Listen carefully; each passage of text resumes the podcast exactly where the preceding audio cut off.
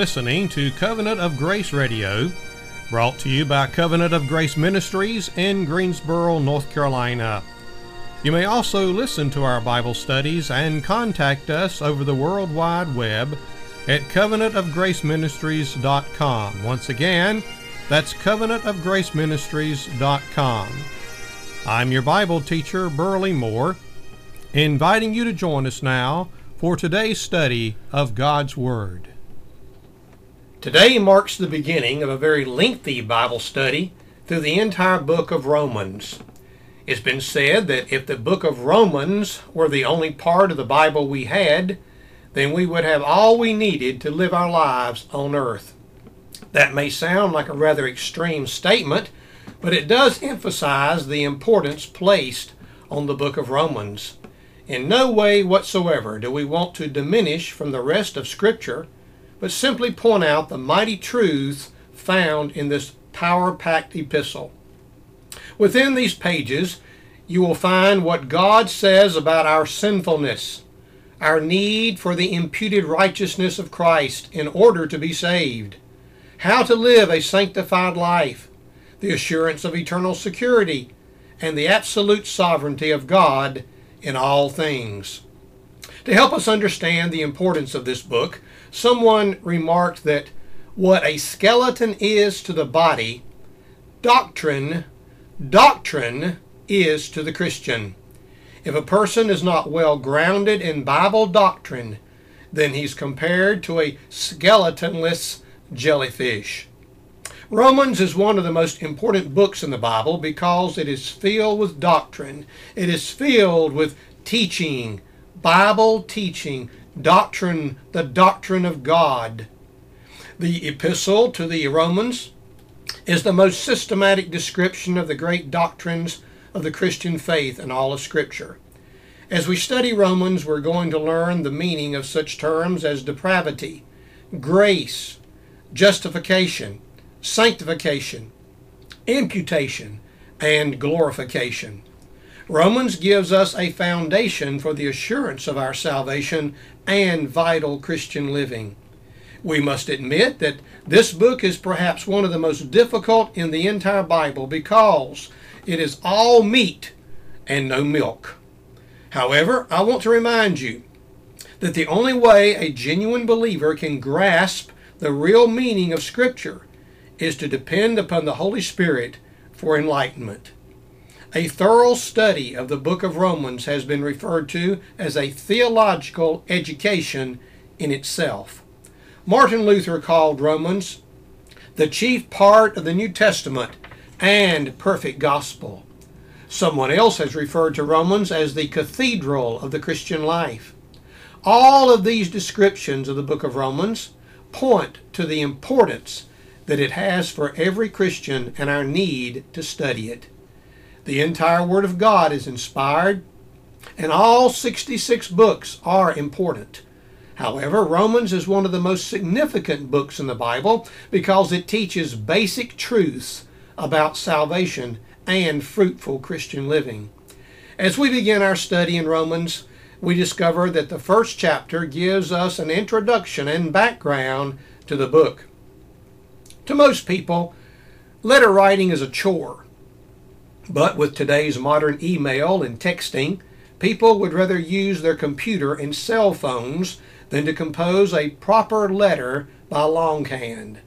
In fact, few people actually have the ability to write interesting letters that others want to read.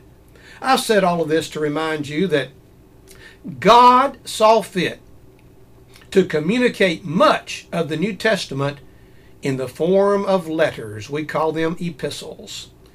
The book of Romans is a letter written over 1900 years ago by the Apostle Paul to the believers at Rome.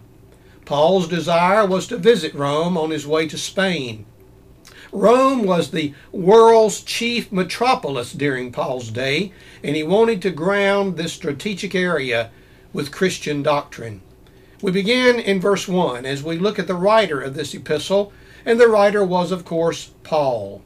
At the time of this writing, it was the custom to put the writer's name at the beginning of the letter rather than at the end, and very appropriately, he uses his Roman name of Paul instead of his Hebrew name of Saul.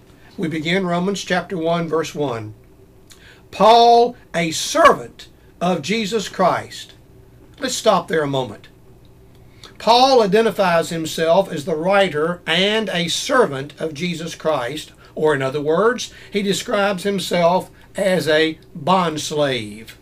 Slavery was widely practiced by the Romans, and at the time of this writing it's believed that there were more than a million people in Rome, and at least half or more were slaves. We're told that some of the Romans owned as many as 500 slaves. Paul was not approving of slavery in the way it was practiced by the Romans, but he was using it to teach a spiritual truth in relationship to a believer's submission to Jesus Christ. Before his conversion, Paul probably enjoyed the Jewish recognition of being called rabbi or master, which was a title of honor upon their teachers. But now we see how his pride was transformed into the humility of a bondslave. In saying that he was a servant of Jesus Christ, he was not referring to himself as a hired servant, but the very property of Jesus Christ. I think this is what he was saying. 1 Corinthians chapter 6, verses 19 and 20. Listen to the way he put it as he wrote then to the Corinthians. What? Know ye not that your body is the temple of the Holy Ghost which is in you, which ye have of God, and ye are not your own? For ye are bought with a price. Therefore glorify God in your body and in your spirit, which are God's. The will of a servant is a will that is surrendered to the will of his master. Paul goes on and writes, writes in 1 Corinthians chapter 7, verses 22 and 23. For he that is called in the Lord, being a servant, is the Lord's free man. Likewise also, he that is called, being free, is Christ's servant. Ye are bought with a price. Be not ye the servants of men. From this we learn how every Christian is supposed to be a submitted servant to do the will of Christ.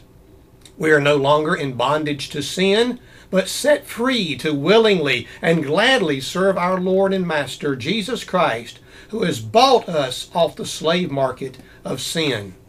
Now, notice how Paul said that he was called to be an apostle, indicating that it was not a mere personal choice to enter the gospel ministry, but a divine summons. We read on now in verse 1 Paul, a servant of Jesus Christ, called to be an apostle.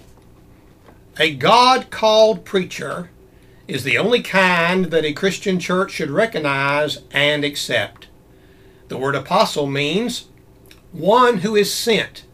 And today there are no apostles in the same sense as there were in the early days of the New Testament. It primarily referred to the twelve disciples that Christ chose to follow him and to Matthias that replaced Judas. Every New Testament book was written by either an apostle or under an apostle's supervision. In biblical times, the term apostle referred to a person who had the authority to speak on behalf of another. There were two basic qualifications for Christian apostleship that we learn from the replacement of Judas in Acts chapter 1. First, they had to be personally commissioned by Christ as an ambassador to represent him. Secondly, it was required that they personally witness the resurrection of Christ. Now, Paul, who is writing this epistle under divine inspiration, Paul was both called by Christ on the Damascus Road and also witnessed his resurrection. Just like Jeremiah, God had plans for Paul before he was ever born. In fact, this is what Paul wrote to the Galatians in chapter 1 and verse 15. But when it pleased God, who separated me from my mother's womb and called me by his grace. There are some that believe Paul was to replace Judas rather than Matthias, but that is not my personal position due to the fact that the disciples prayed and sought to follow the will of God. Paul describes himself as the least of the apostles, who was born out of due time, meaning that he had not been with Christ during his earthly ministry, but witnessed his resurrection on the Damascus Road. The office of apostle does not exist today, but ceased with the death of those that Christ personally called. It's interesting that Paul never did use the word apostle as a title, nor refer to himself as the Apostle Paul, like some would use the word today, reverend, and I do not like to use that word. I don't like to use reverend unless I have to use it on something that is uh, that is legally binding, and I have to and I have to use that term for for legal purposes or for purposes that of that nature. I like to tell people I'm not a reverend. I work for he who is reverend. So some people use the word reverend, and some people use the term doctor. So some people like to use those titles today. But very humbly, Paul did not use the title Apostle Paul. He just said that he was Paul, an apostle. Paul declared that God is the one who separated him unto the gospel of God. We read on now in verse 1 separated unto the gospel of God, separated unto the gospel of God, which he had promised afore by his prophets in the Holy Scriptures. Separated means to mark off by boundaries, to limit, or to set apart. And in Paul's case, he was set apart to preach the gospel. The gospel of God is the good news the good news promised in the Holy Scriptures all the way back into the pages of the Old Testament. The prophets of old promised the coming of the Messiah to atone for the sin of the world. They did not proclaim the gospel as we do today, but promised the fulfillment of it in Jesus Christ when he came in the flesh. Every part of the Old Testament leads directly and ultimately to Jesus Christ. Listen to Luke 24, verse 27 and beginning at Moses and all the prophets, he expounded unto them in all the scriptures the things concerning himself. From the very first book in the Bible, Genesis 3:15, God promised the coming of a redeemer. Throughout the pages of the Old Testament, Jesus Christ is seen by type, symbol, and statement. Paul's purpose for living was to preach Christ. And like Paul, Every Christian has been separated to fulfill a unique purpose, and without doing so, we'll never know the Christian life at its best. Thank you for joining us in today's Bible study. You may contact us and listen to Covenant of Grace Radio by looking us up on the internet at covenantofgraceministries.com. I'm your Bible teacher, Burley Moore, inviting you to tune in again at this same time each week until our next broadcast, may the grace of our Lord Jesus Christ be with you all.